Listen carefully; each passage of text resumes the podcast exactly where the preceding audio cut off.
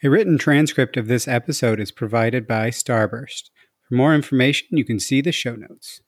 Welcome to Data Mesh Radio with your host, Scott Hirleman, sponsored by Starburst. This is Adrian Estala, VP and Field CDO at Starburst, and host of Data Mesh TV. Starburst is the leading contributor to Trino, the open source project, and the Data Mesh for Dummies book that I co wrote with Colleen Tartow and Andy Mott. To claim your free book, head over to starburst.io.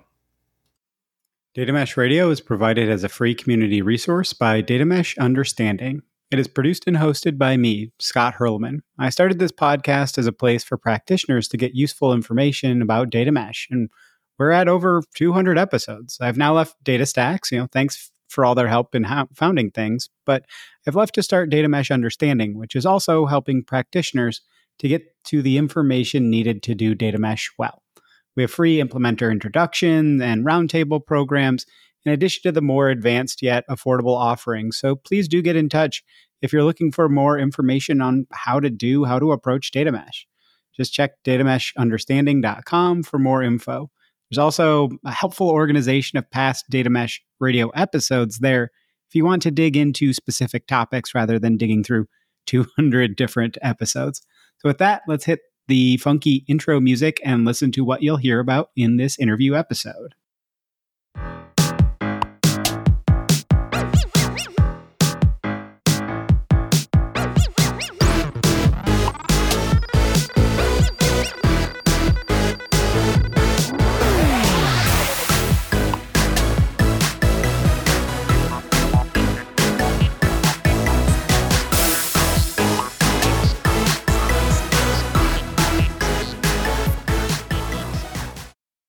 Bottom line up front, what are you going to hear about and learn about in this episode? I interviewed Adelle McDonald, customer and origination lead at ANZ Plus, a bank in Australia and New Zealand. So, some key takeaways and thoughts from Adelle's point of view. Number one, to drive buy in, the one on one conversations with the domain owners, you know, the business leaders, you will have to tailor your conversations to each person. Listen to their pain and reflect it back to them. Don't try and use the same approach to everybody. Ammara Gafoor talked about doing that the same. Number two, focus on an ability to quickly pivot with low cost. That can mean things aren't as product worthy to start, but it means you can evolve towards value more quickly. Number three, addressing domain owners' pain points gets them looking at you as a partner. They will be much more willing to work with you, especially as you partner to provide actionable insights. Number four, somewhat controversial, ANZ Plus is embedding data leads into domains to handle the data quanta for the domain and also build the for the team what they need from data. As part of that, they are slowly building up the domain's capabilities to handle their own data. This minimizes friction and creates buy-in but is likely not long term sustainable. Ownership will need to be transferred into the domain. You know, they're creating the capabilities and the toolings and teaching the domains how they could own certain aspects of data, and they're just feeding them more and more over time. Number five, it's very important to tie the data quanta to use cases. Driving value for users means focusing on use cases. Number six, developers or software engineers owning data is complicated. Make it so they can start to make small changes and learn in a safe way instead of dumping all ownership on them at once. Ownership and knowledge aren't a switch you flip. Number seven, using a Git based, you know, something like GitHub pull request approach, developers can attempt data work without manual stitching so they learn to do the work themselves but it can still be easily overseen, you know, via a pull request by someone with more data expertise. It's kind of the best of both worlds. Number eight, one way to potentially drive executive buy in is joint or collaborative KPIs. So it's not just about their own domain's results, but how well they work and drive results with another domain. Number nine, again, another one that's kind of controversial. It's okay to have a data asset with murky long term ownership at first. If usage picks up, you want to convert it to a proper data quantum, but we need to be able to test the waters eh, with things and see if they're actually useful first before investing in them and, and building them out to that full data quantum level. Clarity comes from usage. Number 10, when creating anything data related, use a software development lifecycle or SDLC approach. Domains may create something exclusively internal to the domain, but once you look to share externally, you have rules and standards and best practices. Move from the pipeline approach to the software approach to data. Number 11, automatically generated documentation can considerably help with governance. You have it in the same repo, and it can handle a large part of explaining what is happening with the data to make other decisions easier. Number 12, automate your governance checklist as much as possible so you prevent the manual work of governance. No gates, it's simple checks as they're going along. That's a winning, low friction way to govern and to get people bought in that governance isn't a big pain. Finally, number 13, when you don't automate your governance checklist, domains often feel they need to invent or buy the tooling to comply with governance. Make it just no friction to check through automation means far less complexity and fewer issues. Okay, enough of just me. Let's hear from our awesome guest in this interview episode.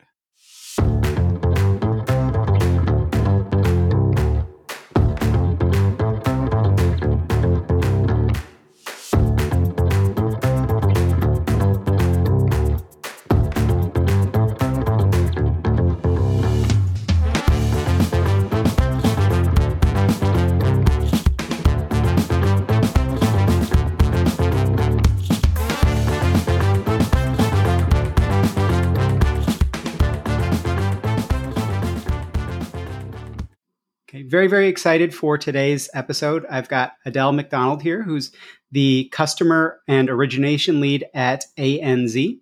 And we're going to be talking about a, a lot of different topics. We're going to start kind of with one of the big ones that a lot of people have uh, been asking for and have been somewhat frustrated around of like just driving buy-in. Like, how do we actually start to approach these different personas and, and think about that? Um, and then you know a, a lot of different aspects about like some advice for those people that are frustrated with their data lake and how do we actually liberate data? What does that mean? You know we talk about uh, okay we need the domains to be owning the data and we need to have all this access but what does that actually look like? And, and how can that that actually help us? How can we get a data mesh implementation set up to set us on the path for getting to business value much quicker? Like, how do we actually do that? How do you move to focusing on the longer term wins too, not just the quick, quick wins? Um, and then we're going to talk a little bit about um, actually delivering value to your business partners and uh, you know what that means and how important that is and then uh, building reusable data apis and then as well how do you maintain good governance while removing governance as the bottleneck so with that as kind of the introduction, uh, Adelle, if you don't mind, if you could give people a little bit of uh, an introduction to yourself, and then we can jump into the conversation at hand. Yeah, so I'm I'm Adelle. I am an avid uh, engineer. I love um, solving business problems with technology. Um, and I get to do that um, for, I've been able to do that for lots of companies, um, but mainly in the finance industry. And so, um, you know, the thing that I really love about it is that um, by helping my um, business partners, we actually get to make people's dreams come true. Everybody goes to a bank; they're either saving for something or they um, they want to buy a home, and so um, as a as a technical executive, I get to actually um, build tech and work on a platform with a great bunch of people uh, to make other people's dreams come true. So that's pretty exciting job. Yeah, that's uh, something that it's kind of nice to be able to have a mission around that or have that that nice feeling as to what is the impact of, of my work. And so, um, so you know, we were looking at talking about this this big uh, kind of hairy question that's that's difficult for a lot of folks in data mesh about driving buy-in and when we were talking about this um, in, in, our pre-call, we were talking about how it's very important to kind of adapt it for the persona, and of course, you're going to have to do things a little bit differently based on what that person's you know actual uh, you know their um, characteristics are you know what what is their personality like and what's going to drive them but that you're you're finding kind of in general what you've worked on historically um, not just for data mesh but like working with these people and getting kind of buy-in with them how that works. So um, if you wanted to, to talk about buy-in broadly we can start there. If we wanted to talk with kind of the ones that, that, that's the big big problem which is the domain owners or wh- where would you like to start with that kind of general conversation? Yeah i think i think you're right. Like it's completely and utterly about tailoring. Like each each role in an organization has a mission that they need to accomplish and it's about how do we work with and integrate their needs into you know driving an outcome and so i find you know with domain owners they've got goals they've got you know, business things that need to be done. And so, you know, really spending the time to understand what it is that they need to drive, especially metrics. I mean, metrics is such a great thing for data. Um, you know, if you're there to be able to go, okay, um, you're trying to achieve X, Y, and Z, you know, how would you measure that? And then, you know, you focus first on how you would get those metrics to them so that they can be there to run their business and trying trying to get that as real time as possible. Because that means that they're they're able to communicate what's working and what's not working. Um, and not only that they are able to then use insights to drive business decisions. And you know the sooner they have that data um, you know the more likely they are to make better decisions right? They need this data for that reason and so i think you know, having those conversations really helps um, to to see them as a partner, like they see you as a partner to enable what they need to get done. And of course, all executives love reports. You know, I'm pretty sure uh, in many, many organizations, there's still some people compiling manual reports uh, for executives so that they can um, you know, answer some tough questions or um, understand, you know, where things are happening, especially, um, you know, if you you run an analytical or a financial organization, you you need to have that data, and so it's always about um, being really clear about, you know, what the meaning of the data is. Um, and you know is that information really providing them value? Um, and so part of the conversation um, of driving bu- driving buy-in is you know are you actually able to action the information that you've got or are you getting it too late um, and so those sorts of questions can really help them to go, actually, I am getting it too late. You know, I'm, I'm, I'm, getting it the same time as my regulator, or I'm getting it, you know, and, and that really means that um, you're able to have open conversations about, you know, does what data matters and, you know, what do we prioritize first? And then even, you know, from where I sit, um, you know, I have this amazing team of um, data experts, and they are they know their stuff. They are like uber amazing, and I'm really privileged to work with them. Um, but sometimes there's things, you know, as an asset owner, I need to get my data out, and maybe we don't know enough information about you know what are they trying to achieve and so it's really about going in and saying you know what are you trying to achieve um, you know what things are on your roadmap that you need to get so that you've got enough data quantum to make a difference. And what can i do? And how can how can we make it easier for us to you know get the data out of our assets in a way that you you can then use it? And you know i've had some really good conversations about that because you know i've been able to go back and say well you know we need a pattern. You know we need a we need a you know clear patterns on how we can actually take things out of different types of architecture and get it into the into the space that you need. And hey by the way what data do you need? Do you need all of it? Because that's you know what we do. We're like oh we'll just send you everything. No problem. We'll send you everything. They're like no no. We want we want context. We need context. And so having those conversations means that we're like oh okay no problem. We'll you know maybe we need a different pattern for you to have context you know for for for example in google you know maybe we need a kraken data pipe and or you know we you know in amazon we you know we might actually decide to do you know lambda functions um you know to to have like smaller more contextual bits of data and then working with them on you know um, h- how the domain owner would need that data and you know then the larger quantum for um, you know governance reporting whatever. So one aspect i think a lot of what you talked about there of talking to the domain owners it's about them leveraging their own information right? Versus hey we need this for the broader organization, which has been kind of the thing that a lot of people are frustrated about of going to a domain and just saying, you need to give us all the information we need because you need to do that. And then the domains don't do that. They're like, well, how do I get to that? Like, is it that building process of like, hey, domain, we're going to get you bought in. We're, we're going to, you know, please pay it back, but we're going to really help you deliver on what you need first and we're going to build that partner relationship. And then we're going to start to say hey this thing that you've got other people need it or like how how are you having that conversation and kind of moving them further yeah. along the you're part of the greater whole not just your own domain?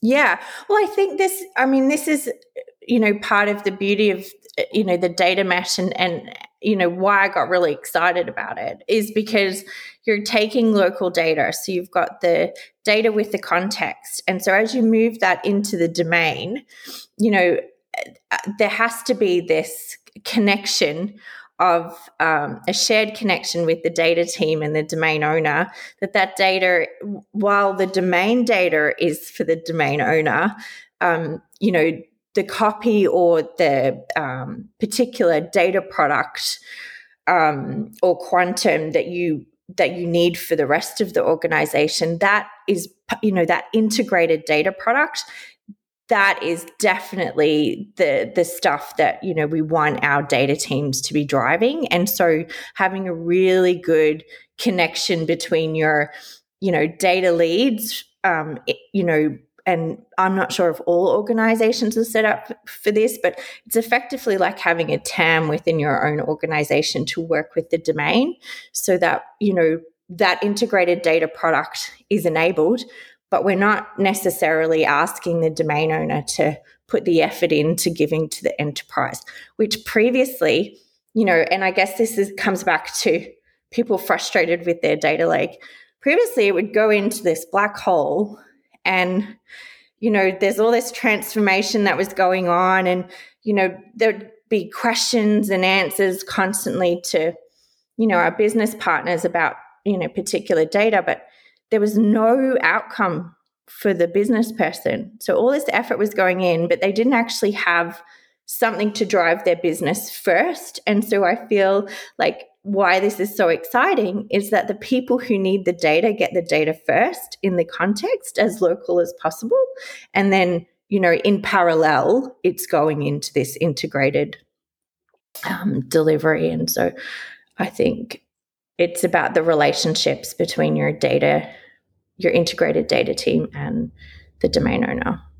So, it, it, if I can kind of sum that up, because I think this is a, a a somewhat unique um, angle on it. It's what you're saying is that almost the domain owner doesn't know that the even though the domain is consuming its own data, they don't know that there is necessarily even a data product in and of itself or a data quantum created, right? That that you you're putting a data lead into this team, you're taking that, you know, you're you're embedding them or you're fully on um, having them report into them. I don't know exactly how you're doing that, but Matrix. you're sticking that per it, it's it mix and match. Is that? yeah. Um, okay, so with that, the, you know, it's it's kind of depending on the need whether you're embedding or you're actually putting that into the the uh, org itself. But um, then that person is kind of in charge of putting together the reusable, you know, data quantum that or that other domains can leverage. That there is that aspect of that. Um, are you doing it as kind of these source aligned data products, or are you doing it as um, the the consumer, like the specific use cases, or is it just kind of you're you're figuring that out as it's going, or? Yeah, I think we figure it out as we go there are some things we know that we need an integrated data product. And so that sort of moves away necessarily from source. Um, when it's um, when we look at our local data product, obviously the people who are closest to it then, you know, um, can create their own integrated data product. Um, and so it's mix and match. It really depends on uh, the organization that you're working for and how how well you can do that because um, if if I look at a traditional bank, you've got this the source so far away from the business um, that you know that ends up needing central data. You know, and and I mean that's how data lakes ended up really because you know the actual two things were so far apart. Whereas, you know, organizations are adjusting. Um, and, and so, depending on where they're at in those adjustments, you will find that, uh, you know, some teams will be able to, del- they might have multiple sources in a particular area and they would be able to get that integrated data product and then share that with the data team or alternatively you you might still have some of your organization doing something else. Um, just just depends. But I think you know this comes back down to what we were discussing before about the intent. Um, and the intent is that the business gets the data as soon as possible to be able to make decisions. And you know, um, however you can do that with the least amount of um, you know handoffs the better. So, I mean, it almost sounds like you don't have to. It's it's not very hard to drive buy-in with the domain owners in your setup because you're not asking for a ton of extra work from their domain. Um, yeah. But that that can, in the end, mean that you don't have the full context because the people who really know the information, not the data, you know, the data team knows the data best, but the people who own who know the information you know what is this actually about are in that domain are you finding that that the the data leads are able to siphon a little bit more time as things are going on and and and enrich that data quantum and and that kind of aspect or yeah i think that's the evolution right like the you know as you start and and we have to be prepared for this continual evolution because you know as um as a business operates um, and the data provides information, the business changes their um, direction, right? Like, let's say, for instance, you know, people um, decide that they want to buy a, a you know, purple t-shirts more than blue t-shirts. Like that data means that someone makes a decision um, and things change in the business as rapidly as required to, you know, remain relevant. And so, you know, having a connection between the domain owner and your data team, especially your data analytics team, is really important because that context is then shared. Um, and it's about how you then use that context to work with, you know, wider data quantum um, to keep the context, but actually enrich it. And so I feel like, you know, when we look at these things, everybody sort of comes out with these technical plans and um, a whole bunch of technology, but actually, there's a lot of um, people and relationships involved in making sure that we keep and communicate context. Um, and the moment that we start adding, you know, like huge process over these things, um, we actually find that it slows everything down. So the governance, you know, of what we're building, you know, needs to be built in. It needs to be built in in ways that if we make a change, a technology change, let's say, based on a business decision, that we actually are building in ways to keep that context and and have that flow through to the larger data quantum. Yeah, and and that's that's a really interesting approach because it it sounds like you still kind of have a centralized data team, but kind of not, right? It's and so um, you know, but you know, and that centralized data team can become a bottleneck. It sounds like you're what you're doing right now. It's not because you're, uh, you know, it's early stages and that you're not saying, okay, we need, you know, 50 different data quanta from this domain or anything like that. And so it's a good way to get going and, and get out there and deliver on value and that you understand that this setup is probably not your setup five years from now, but you can evolve towards that. That the cost of change you're setting, you're like you said, you're building yourself in the capability to evolve, and that the persistence is not in the technology or anything exactly like that, but the persistence is in the context sharing, right? And that there the persistence yeah. is in the relationships and and doing that aspect. Yeah, absolutely. I think, you know, eh, when we we look at, you know, we've got data if if I break it really simple. If we've got data storage and that data storage has always been centrally driven, and you've got a really large organization, overnight you're not going to necessarily change everything straight away. You can't just get everybody to stop what they're doing, stop running the business, and have this, you know, miraculous thing. And so, you know, being prepared for change um, and being open and making sure that you have that um, that great context sharing just means that you're able to evolve and and with that you know prioritization has to come from you know the data that you're sharing with people and so it's really important you know if people and I, I guess this comes back to you know people being frustrated with their data lake setup, you don't have to then all of a sudden pay for five five data setups. Um, and you can literally go, what's the most important thing for us as a business right now, whether that's at the highest level or it's at a domain level or it's even just at an asset level. Um, what's the most important information that we need today and start there? And then if that helps you to drive better business outcomes faster, then you know you're going to either create capacity or revenue, all of these things that you need to move forward. Um, you know, with your plan.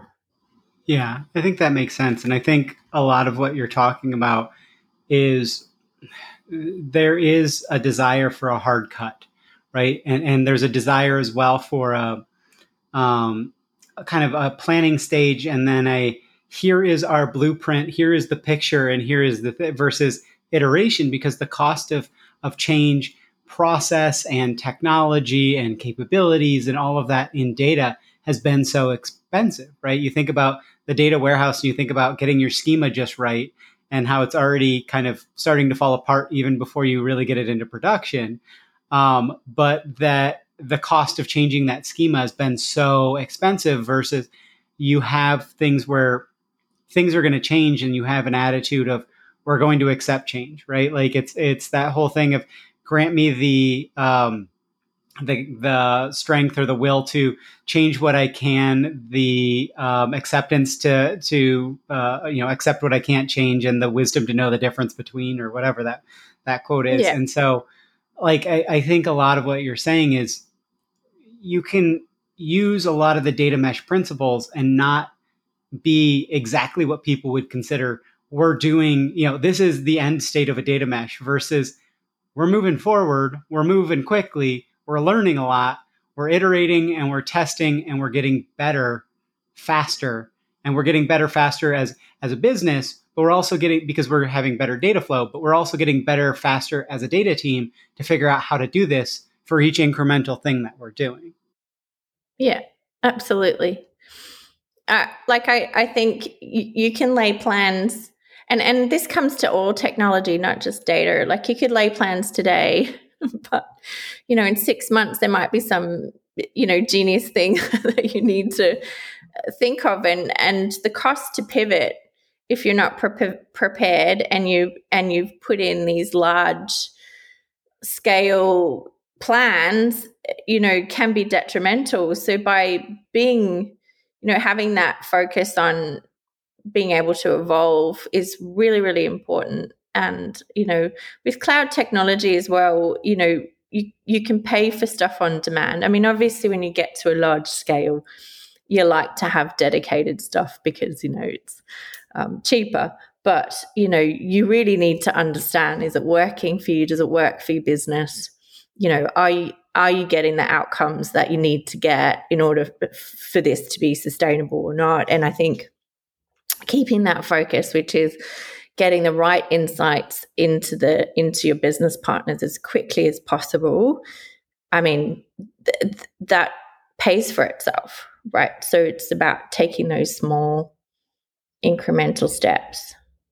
And i guess that you know that that, that comes back to that um like data liberation you know when you liberate the data that you've got like and i'll explain like in an enterprise, stuff can be stored in multiple different databases, which means you've got multiple different teams to engage. And so if you need a report, sometimes it'll be like, oh no, I can't get you a report till, you know, three months' time, you know, eh, back in the day. Um, whereas now, you know, it should be part of your installation and setup of a new asset. If you collect data, you know, how are you liberating that data? um, you know, with context to where it needs to go. Right? You've captured the data for a reason. Like we know this, right? Like it's when you sit there and you're talking to everyone, you might be doing a CX journey or something, a customer experience journey, and you collect data for a reason. You don't unnecessarily collect data. Um, sometimes you've got to get consent for the data too. So, like, you've really thought about it because you've got to involve legal and a whole bunch of people to, to, to get this data. So you know why you're getting the data. It doesn't make sense to keep it locked up for months in a database. You know, you really need to be able to get it out. And I, I feel like in the 90s, each and every single application had its own reporting capability. Do you remember? Like you'd sit there and you'd be like, oh, there's the dashboard feature of Jira or some Oracle database or whatever. And like all the reporting is like in the app.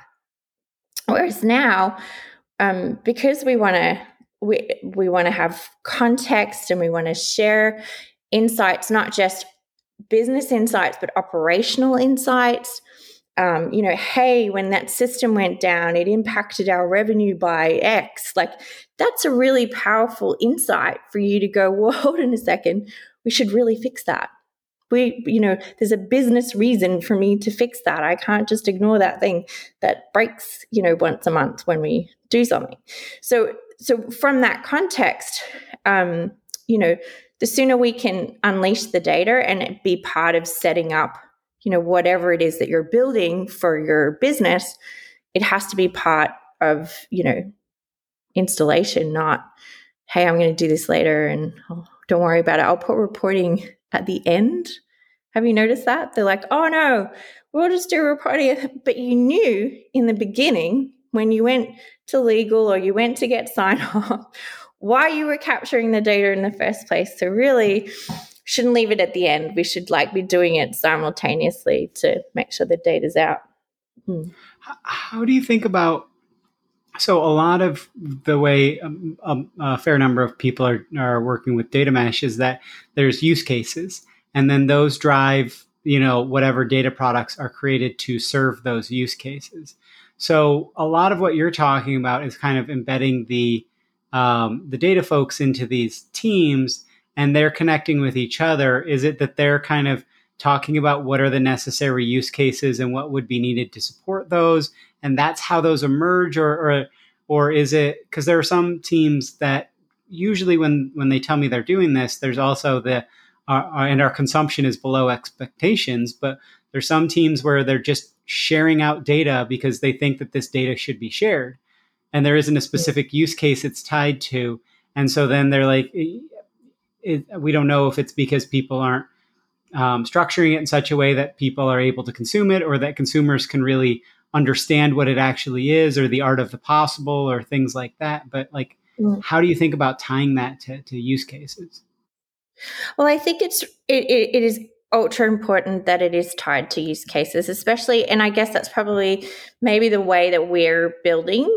um, we're building based on you know driving value uh, for our customers.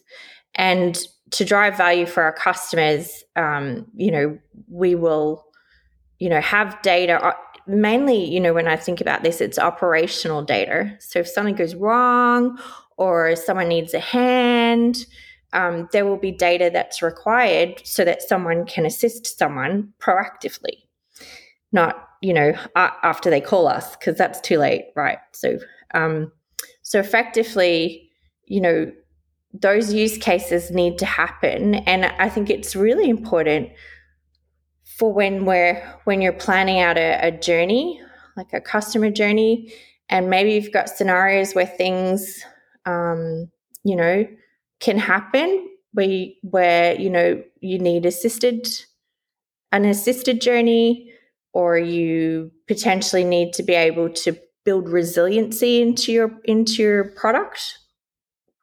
Um, you know, data should be involved in that because you're, you know, what data do you need to be able to resolve something that isn't, you know, straight through, and and and that that comes back to making sure that they are included in providing advice. We won't necessarily um, see what data sees. And this comes back to the personas, right? If someone has been a data expert for a very long time, and I find this when I talk to some of my colleagues who help us, um, you know, they see things incredibly differently. And that perspective helps us to go, oh, you mean we could know that earlier? and they'll be like, yeah, well, we, we capture it here. Oh, well, if we knew that, well, we could actually not need to hand this off to someone in you know um, in a support line. We, we could actually resolve this for the customer because we have the data to be able to make it a, a, you know an outcome. And so i think it's really important that they are included um, in in that process. And it's not you know it's not all about reporting. It's about you know getting that insight and having that insight at the right time to be able to drive better outcomes. Yeah, um, Tim Tischler talked a little bit about having kind of show and tell around like here's here's my data quantum, here's my data product, whatever you want to call it. Um, mm And so it was very much a, um, you know, so much of our meetings are there is a specific agenda as to here's what we need to cover versus let's exchange context. And yeah. so I think having the those scheduled times to exchange context is actually a, a valuable thing, but it's hard to, to necessarily get buy-in for that. So we can circle back to uh, the the personas, like you just mentioned, and, and driving buy-in. So I did want to make sure that we we talk as well about driving buy-in with execs for data mesh, right? Not just the domain owner exec, not the, the line of business execs, but like the kind of central the the you know C suite, the CIO, CTO, CDO, CEO, CMO, CFO, all, all the fun different ones, you know, the heads of whatever that how do you get them bought in? Again because so many people are struggling with these because it tends to be we're asking you to take on additional responsibilities and we're asking you for additional help and we may be giving you additional resources but you know we're coming to you and saying we're doing this thing and the result of that is you now have more work and you might not know how to do this work and so like how did you prevent that or how are you working with them to you know whether that's you've optimized the processes so it doesn't create more work for them up front or you know mm-hmm. that you are providing them with the resources or how is that working yeah I, I, think there's a there's a few things in that. Like i mentioned we have um, an excellent um, data team who support us and they you know effectively are like product owners to build product and we work with them to provide insights. And so yeah i think a big part of this you know as someone who own owns the technology stack that you know captures the data and then needs to send that data to you know to you know landing zones or um, you know appropriate um, BigQuery um, storage is that they, you know, I need to communicate with them on um, how to make it easier for us, right? So if my team know how to get the data out in the way, so whether you want to call that ingestion patterns or whatever, um, it's really important that my team clearly are trained and understand on how to get the data out. Also, to make it easier, rather than um, you know, thinking that this is, oh, well, it's my technology stack and having this ownership view, it's really about, well, hold on a second. If I've got a data partner working with the business domain and I have code that, you know, can pull out data from my asset and I've got a data engineer, then it makes sense for that person to be able to distribute engineering on my asset, right? So if I set it up, it's all safe. I've got monitoring on it. It's, it's where it needs to be. And we go, right, we're now in production. If there needs to be additional insight with context that comes out, they can actually go into a repo, do a pull request on the on the code that's required for the um, data pipe, um, and then you know we approve it. We we review it to make sure it's not going to break the asset because that's what I'm responsible for. But there's no reason why we can't um, have this ability for them to update something rather than send me a request and wait for you know until I'm ready, right? Because that's not fast. So so it depends on you know at what part of the life cycle that you're at with you know getting your data out. But I think you know when it comes to um, the ask on teams by having a conversation and by having this communication and relationship, we're able to go, well, hold on a second. If you need to do something because you know it's going to provide valuable insights, how can I enable you to do that quickly if it's a small thing and you've got the capability to do it rather than us running around trying to, you know, oh, you've just given me three months worth of work. May not be three months worth of work, right? It's just that if you don't know and you haven't done it before, then you don't know how to set it up. And if you set it up in a way that other people can, you know, be flexible about who does what in a safe way, then you're able to then, you know, um, get buy-in.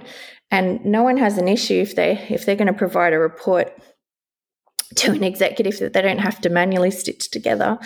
Um, and all they've got to do is one small pull request, I think they'll go, oh, I'll do the pull request because my energy is, is much less, um, you know, there's much less energy in doing a pull request than having to go and manually do something to get something out for an executive. So I think that I think that's the key thing: working out how you're going to work together um, in relation to the quantum of effort. But when someone comes to me and says, "Hey, we need to do this report and we need or we need to get this data out and you know it's you're going to have to do some work. I always look at it and, and go great we're doing this because and you know the because becomes really important because um, let's say for instance we talk about um, you know enabling customers to have more affordable loans because of you know uh, a lower a lower risk rating, let's say, right? And so we have the ability to help lots more people in a really difficult financial climate to have a more affordable home loan. Um, and so we need this data to know who can we do that? Like, how many people can we help? And so, like, having that context, it's like, yeah, okay, it's effort, but hold on a second, this is for our customers. And the outcome of that means that we're going to have happy customers who stay with us rather than move. So, when you look at it that way, um, you know, any effort that goes into doing it, and if the effort is, you know, plan like when I say planned, it's it's automation first. You think about how you're going to do it, not just this one time, but you're going to have to do this a lot of times. So how do we set this up so that we can continually do it? And so you, you are investing that effort. It is for a good cause, but next time you have to come and ask me a question or or get something, you know, you can do a pull request and enable yourself. And and the there there are a couple of things that I want to poke at a little bit in there. Um, yeah. One was um, so when you said that the data team are kind of the product owners, that's going to be a big red flag for a lot of people. Oh, okay. Technical product owners. Well, and you talked about embedding these people into the domain so they have enough domain knowledge to to know yeah. what this is. It's not a central data team, and so again, it's not that they're a bottleneck because you're pushing all these requests from all the domains in. Um, Correct. But but the other aspect that I think is um, the thing where where it's kind of funny because um, there are a lot of places where people are just kind of jealous of of uh, their setups, and I think this is going to be one where you're you're talking about when somebody is making a request and you say, well, what is this for? Okay, this is great for the greater whole. In a lot of places, people aren't going to do that. You know, you can say because they're selfish and things like that. It's be- because they're not incentivized to play into the greater mm-hmm. whole. Their, you know, their promotion, their pay, their whatever is based on the outcomes of their domain, not the outcomes of uh, of the greater organization, the greater company, or things like that. So, yeah. How do you think about that? You know, it's it's maybe a challenge where you it's it's difficult for you to say, well, uh, yeah. We're not in a selfish organization, so how would we? not even necessarily selfish in the bad way, but you know, people really focusing on me first. Yeah. Oh, look, I mean, I'm sure it's everywhere. Um, I don't know. I find it to be. I mean, if I if I abstract this out, because this would probably be a, be a conversation, you know, definitely a cup of tea conversation. But I, you know, if if the company isn't doing well, then bad things happen. Like you, so, you know, um, if someone felt like that, I would probably have a conversation with them to say, hey, you know what? We're, everyone's just going through COVID and whatever company that you work at, there would have been impacts. And so, you know, if you have the opportunity to make a difference to your um, your business to make sure that you know either your customers are looked after and or you know core metrics um, all of that benefits every single one of us. And so if there was if there was ever which uh, you know again i guess in uh, where i am you know we we have very clear goals and it's really understood you know what what what's the right thing to do. Um yeah i would be having a conversation about how they're connecting into their company's vision and and, and the customer's purpose because you know ultimately it benefits everybody. But i do understand that there are people who are so tied to um, you know their particular individual siloed goals. And you know i i definitely feel that you know how we're structured resolves some of those problems because just remember um, the data lead works with us to get a domain a data product. Um, and by the very nature if there's data there that needs to be put into an integrated data in, into an integrated um, data quantum, then effectively the team has access to be able, you know, and obviously it's very regulated, but the team has access to be able to take that data for another business purpose, especially if it's you know championed by an executive. So it's on no effort of the of that particular domain owner to then worry about a data quantum. They're responsible for their own data, and so I, you know, if we did have that, I guess there would be, you know, this ability for us to work around it because of the matrix. So we've got people who are responsible for data enablement as a whole um, in specific areas. And you know they need to work together. They've got joint KPIs to to drive outcomes for executive level. And so I feel like potentially how we're set up has resolved some of those issues. I'm not saying that it never existed; it, it might have, um, but I would still, as a leader, be going and having a chat to someone. like I said, though, I think I think you're lucky there. I think Scott Hawkins talked about like going in and, and rearranging people's KPIs and things like that to make it so that it's mm-hmm. possible. But yeah, um, well, and, and that uh, again, I think you're going to have some people that are jealous, and maybe you'll have some people that are sending the resumes over your way. Well, you know, send your resumes over. That's uh, we're definitely hiring. Maybe I'll add that as a call to action at the end. Yeah. So um, we we've kind of touched on a lot of the things that we were planning on touching, not necessarily like going super deep into one exact bullet point or anything, but one thing that I did want to talk about, and you you, you talked about it a little bit earlier about maintaining the information sharing and that things might change underneath and that even processes might change and things like that but the spirit of what you're trying to do doesn't change. But a lot of people are really struggling with like, how do I how do I actually share a, a consistent ability to access my information for somebody outside of my domain, right? And so like data APIs, analytical APIs. Uh, you and I were talking about that. That you think that you're you're hitting on some things that are really working well um, because a lot of people are really, really struggling. You know, how do you do cross uh, data quantum domains? How do you do or uh, queries? How do you do um, how do you do versioning? How do you do all of those things? So, um, you know, I'm, I'm going to kind of open up the floor to you for it, it, wherever you want to go within the those set of questions. But within like, the realms, you know, yeah. How do I, I, how I, do how, how how do? Well, I think you know, and it might be you know, my perspective is someone like I'm responsible for an integration layer, right? So, um, we are effectively the gateway to the data. Um, and so, you know, when we work with data, there are some data sources that need to be shared wider than the domains um, that I, you know, look after. And so, pragmatically, you need to look at okay, well, hold on you know, is this something that should be a service provided wider to, than my area?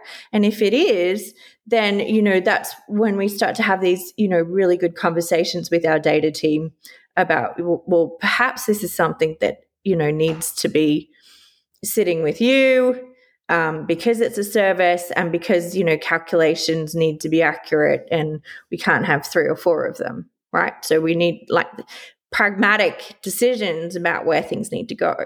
And if it's reusable, um, you know, that's even better, right? Because you have one place to update things if things change, right? So if the context needs to move or a calculation needs to move, there's one place. Um, and that doesn't mean that it started with data.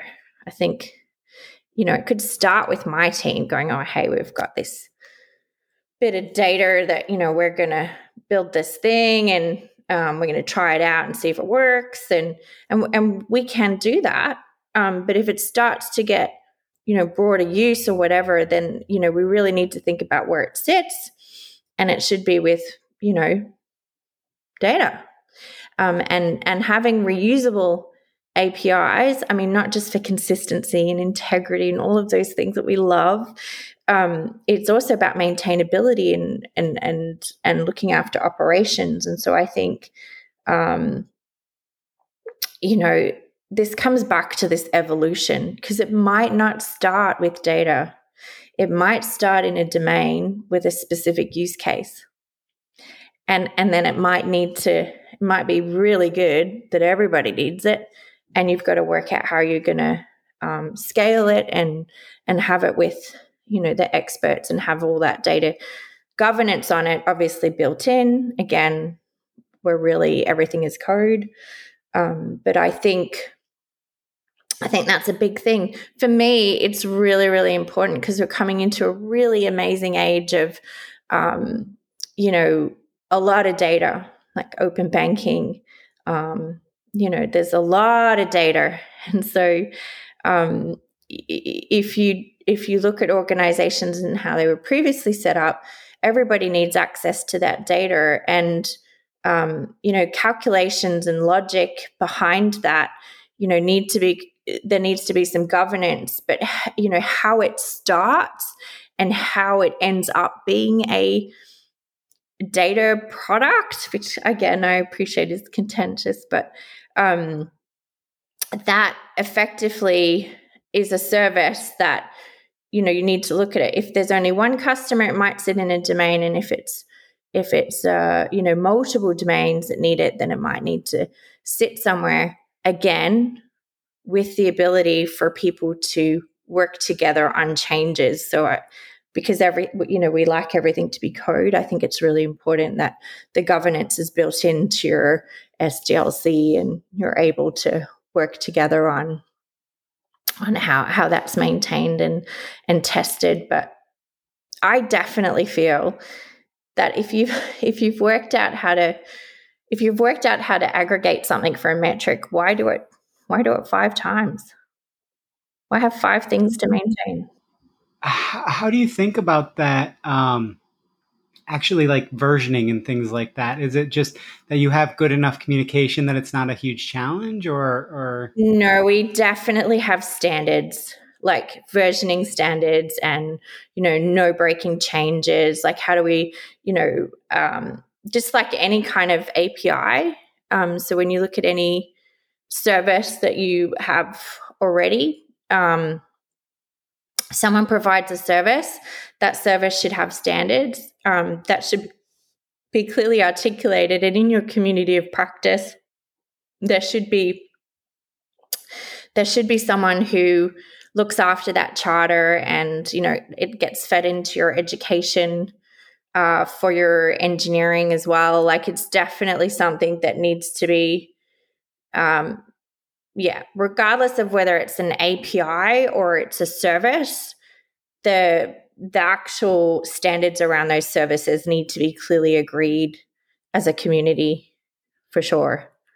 Um, there's nothing worse than you're in production and some you do a patch because you need to patch regularly um, for cybersecurity and you have a breaking change. Like it's chaos right? Like, no way. So, uh, I, you know, I think that's going to be really helpful for a lot of folks around trying to build the APIs because that's going to be that's been something that's that's difficult. And and if they have questions about that, I'm assuming they can kind of come to you as well and ask those questions and yeah. about like what are your standards. You know, I think a lot of people just want to see somebody's standards. They just want those published somewhere. They just want to not have to invent the stuff whole cloth from themselves. So if if your team's okay with doing that, you know, you can even throw them over the wall to me, and I'll I'll uh, remove all the uh, the naming and things like that, and just be like, here is an example. But, um, I definitely think we've taken key principles from some major players, so I will definitely be able to help with um, Google and and Amazon have also published stuff. So really, we've taken our principles from you know the tech leaders um, ourselves. Yeah. But I can definitely, I'm always happy to um, to help. Yeah, awesome. So I, I, wanted to wrap up in general around um, the question around like we've we've kind of talked about it a little bit, and and so much of this is like business continuity and maintaining like good momentum while removing your bottlenecks, while removing your roadblocks, and that it's okay to not have what you're going to have in five years set now right? That that it's uh, it, this is the thing that I, I find with data people that they're so allergic to the concept in general of well it's not perfect and we know it's not perfect and we're still going to we're still going to get it out there because we're going to tell you how it's not perfect. We're going to communicate about this. We're going to actually have that that yeah. concept. So like how have you thought about approaching the, the governance and how do you like maintain like you're you're in a highly regulated industry. So you actually you absolutely absolutely uh, obviously have to maintain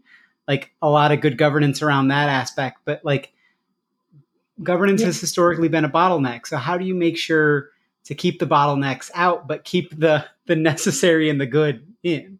In. Oh i think look i think this is a challenge we haven't completely cracked yet. Um, i do know um, you know our technical director adam gould is charged with um, simplifying um, our governance, and he is facing into it now. Ha- I think principally what we've tried to do is look at where does this where does this governance need to sit in our existing flow of work so an example would be you want to change something and you know i, I mentioned changing stuff as code before um, you know code can have immense amounts of documentation that can be automated out of your repo. So, you know, when it comes to writing documents first, is that really what we want to do? Maybe not. But as soon as we code something, if we can have the document available and it's in a non production environment, then we're in a position that we are have good governance over you know what it is that we're doing we have good governance in you know decisions that we make and and design decisions that we make so if we're doing something that's wholesale and quite large and during that designing process you know the intent of why we're capturing data um, is automatically documented and so i think where previously we had this you know, you've got to have this particular form filled out and it went into this particular group of people. It was additional work, right? But actually, to build something, you would naturally be documenting this information and it would have to go through checks before you could actually move it forward, right? You go through code review, you go through, um, you know, publication of your, of, um, and, and codification of your work as well as you know the live the live code itself within the environment um, has documentation and you also have logging and monitoring and you capture lots of trace from things uh, that that are working and so when we look at governance it's about what's the intent and I know we again we spoke about this before. What's the intent of the of of the you know rule, so to say? What's the intent, and are we able to meet that intent with what we do today? And if not, where where is it most valuable that we highlight this particular um, rule? You know, do we need, is this something that's preventative? And if it is, then obviously we don't need it at the end. We need to kind of think about it in advance. But if it's if it's something that's part of the SDLC, then is there a check that we can do that's automated to make sure that it's done?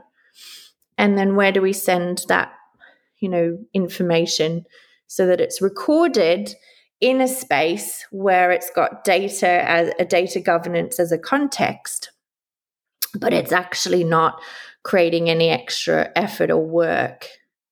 I find with most governance, it's it's there because something bad happened this one time, right? Something bad has happened, whether it's data security or whatever. So really, it's a list of good practice, and how do you put that good practice into your daily routine and record it and provide it, you know, at the at the right point. Yeah, I've used this example a, a couple of times because I find it very very funny.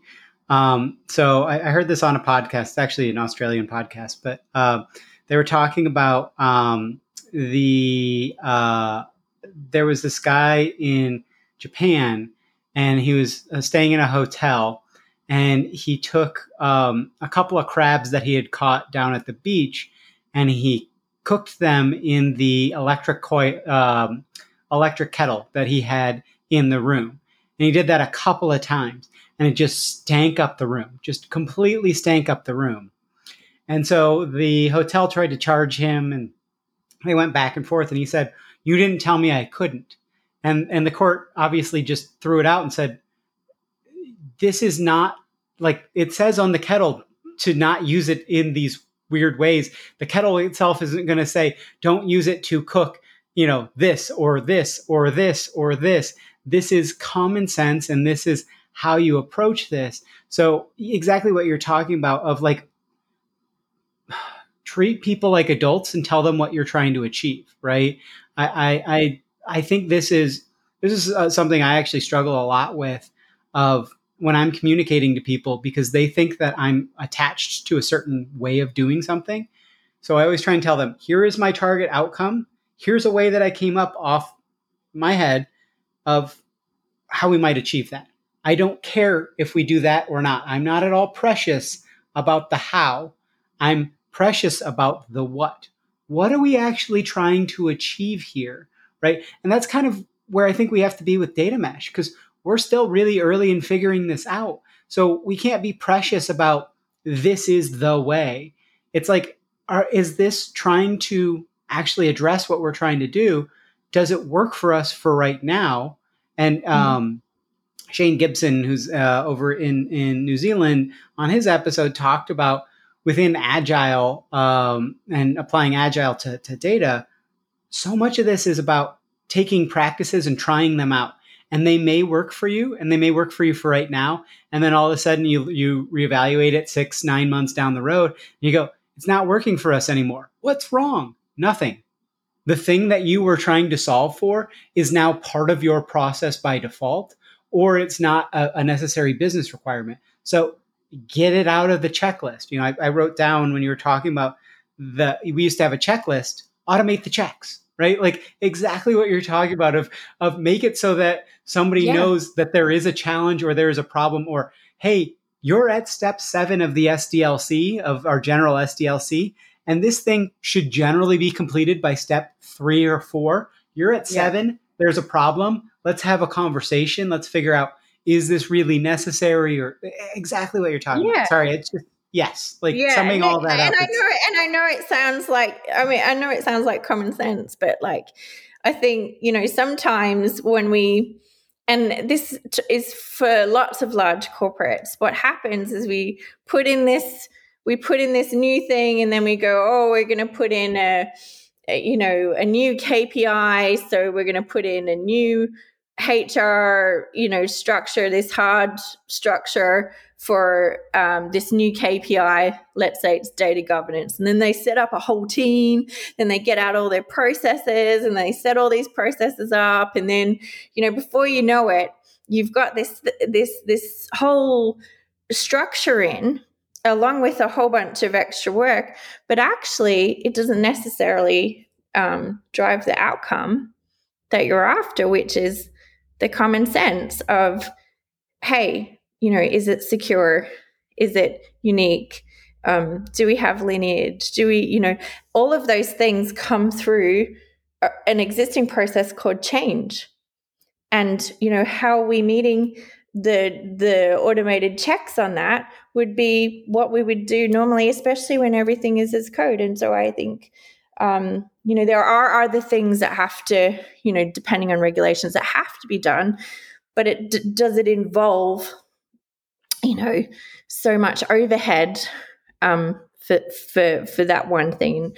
I mean, I'm, I'm I've picked data governance, but as a as an example, but you know, you could apply that to to many things, right? Um, where people decide that they're going to put in this whole structure um, and process, etc. And you kind of need to go in, in in new organizations where your ecosystems um, do you need to do that? Does that structure actually help you drive the outcome? Is my question. And so, yeah, it comes back to intent. Well, and it's like the um, the whole world's complete knowledge. I don't know if you've ever seen this joke, but there's a book that's like the things that they teach you at Harvard Business School, and then there's another book, the things they don't teach you at Harvard Business School. So that's the complete of of all world knowledge, and so much of of the way I think people have approached governance is you know nested nested nested if then structures right of hmm. you know if this then this if this then this versus like hey, does it satisfy this? If it doesn't, we're having a conversation, right? Like yeah. if you meet these these five criteria instead of if this then the, you know this super super complicated logic that then becomes cumbersome to update and understand and you know you've got all this stuff versus like hey it, it meets these five okay it passes it doesn't meet this one it doesn't pass but like that's not the end of the world like that governance isn't you know um, yay or nay that everything is a one or a zero. It's like, does this does this mask the PII? No, but it doesn't have PII. Okay, it's fine. no problem, right? I know it. It's so it it is so funny because I um you know there's some things that we we do all the time um and when you have this separate you know, we'll, we'll, call it a checklist. When you have a separate checklist, each and every person takes that checklist, just like I mentioned before about silos. They take that checklist and they go, oh, all right, well, you need me to now mask the PPI. Oh, great, I'm going to come up with this amazing masking solution. And you know, in comes a whole bunch of extra tooling, and and you're like, well, hold on a second, we solved this before, right? So, you know, it's almost you know taking it to that next level. And this is you know why i think automation um, and putting this into a normal process is important. You can actually simplify your business and the number of tools that you're using and you know h- how you're going to achieve the outcome you know by especially working with your data partners and security uh, in in relation to certain things to go hey for this we've got PPI data and we need to mask it. No problem. This is the pattern. Here's how you use it. Oh, fantastic. All right, I'll do that. Oh, now I've passed the, the test. Excellent. I can progress to the next, you know, checkpoint in my engineering. But yeah, it's um it's it's all about template, right? Yeah. Yeah. Make it easy. That's yeah, right. I, I, I yeah, I, I and well, and I kind of think about what Adidas talked about, and I'm not sure if I read it right or anything, but I've been talking about this that I think it's it's kind of revolutionary in a certain sense of how they're doing their masking because every column by default is is marked as PII and then somebody has to unclick right and so it automatically says everything is PII and so then yeah. uh, uh, you know a product owner isn't worried about did I get all of my columns it's like oh hey why is date masked on this. Oh, I just missed. I didn't click it. I'm sorry. You know, I'm going to unmask it now. Okay, it's unmasked, right? Like that, and that you make it that easy of a process too. Of you know, it's not like this complicated thing of going. It's like you make the UI to just go. Oh, okay. I'm going to unclick this. This isn't a big deal. Or you know, or yeah. and uh, we've talked about like automated access granting via RBAC and all sorts of fun stuff. Um, and that that becomes overkill in a lot of cases because so much of it is just like hey, I need to use this, and here is my exact use case. Is this in compliance? Yes, it's in compliance. Okay, I'm going to give you manual access, and that you give somebody an easy way to give that manual access, and that there's an easy question asking. There's a person who who has that. That you don't have to make all of this completely automated, but that you make the ability to ask the question automated. That you make it so that there's a a very very fast path on everything. Hmm. Like it's just yeah. So so much of what you're talking about is is being pragmatic and data people are often not pragmatic. So I, I think it's it, I like the detail. It, is that common sense thing, but it yeah. doesn't feel like it's very common because people haven't been able to be pragmatic because there have been these rules and restrictions and this is the way it is done and here is my proclamation versus what do you need like figure out Yeah. what you actually need to do and and work from there What, yeah, what are you trying? Yeah, what are you trying to accomplish, and what do we need to be? You know, what do we need to consider and be safe about, and and what are the risks? And you you know, having those conversations, you know, uh, like really makes it so much easier for you to um, enable your your business partners. Like, and if there are blockers, you know, I think you know, we all get them where people are like, oh no, it's too, like, especially, you know, in finance, it's too risky. and you're like, hold on a second, let's, let's assess the risks. You know, no one has access unless they're meant to have access. It's masked, it's secure, it's, you know, like what are the risks? And you, you need to go through that. And what would make us feel more comfortable or lower the risk? Um, you know, of of whatever the, the the piece is. What guardrails do we need to have in place, and you know, do we have mitigations for for things? But having that conversation once, right, getting consensus is awesome. Um, and then building something, you know, the guardrails and and the things that you require um, to to be compliant once and getting everybody to use it is so much better than us having to wait in a queue for sign off for things, you know? exactly yeah Because you can't do real time data when you've got to get in a queue. Like, yeah. Um, so we, we've covered a whole lot of things. Uh, it's been a, a very fun conversation, kind of bouncing around a lot. Is there any way that you'd like to wrap up the conversation, or any way, anything that we didn't cover that you think we should have? Or um, no, I think we covered heaps. Um, it was, I, th- I thought it was really good. And um, I definitely wrote down a note here for a call to action. Yes, if you liked what you heard, uh, we are hiring. Please uh, lean in. um, uh, lean in to, to us, uh, and you can do that. I am on LinkedIn. Um, obviously, Scott and I are connected, Adelle McDonald. But um, if you really want to play on a data mesh, then please, by all means, come and do some evolution with us. well, you you answered my last question that I typically ask, so I, I will drop your your LinkedIn in the in the show notes as well to make it easy for folks. But um, and I'll drop even the careers page if you want in there. Um, but uh, again, Adelle, this has been such a, a great conversation. So I really thank you for the time today, and thank you everyone as well out there for listening.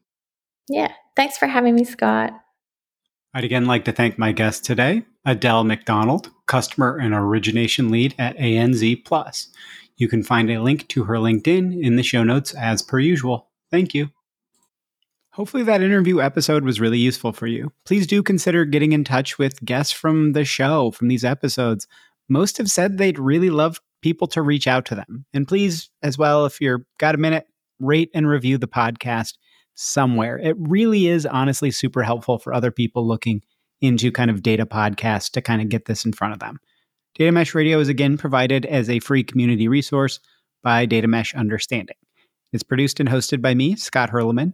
In April of 2023, I left DataStax, who were wonderful in getting the Data Mesh community stuff started, so give them a shout for streaming and real time AI needs. But I left to start my own industry analyst kind of information as a service firm. Our offerings are affordable and you can do them on a one off or a month to month basis. You know, read kind of throw it on the credit card. Don't worry about like going through purchasing and things like that. The services include lots of practitioner roundtables, you know, one-on-one data mesh kind of planning or feedback sessions and tailored introductions to other data mesh practitioners that are focused around your topics of interest. You know, what what are you actually running into challenges with?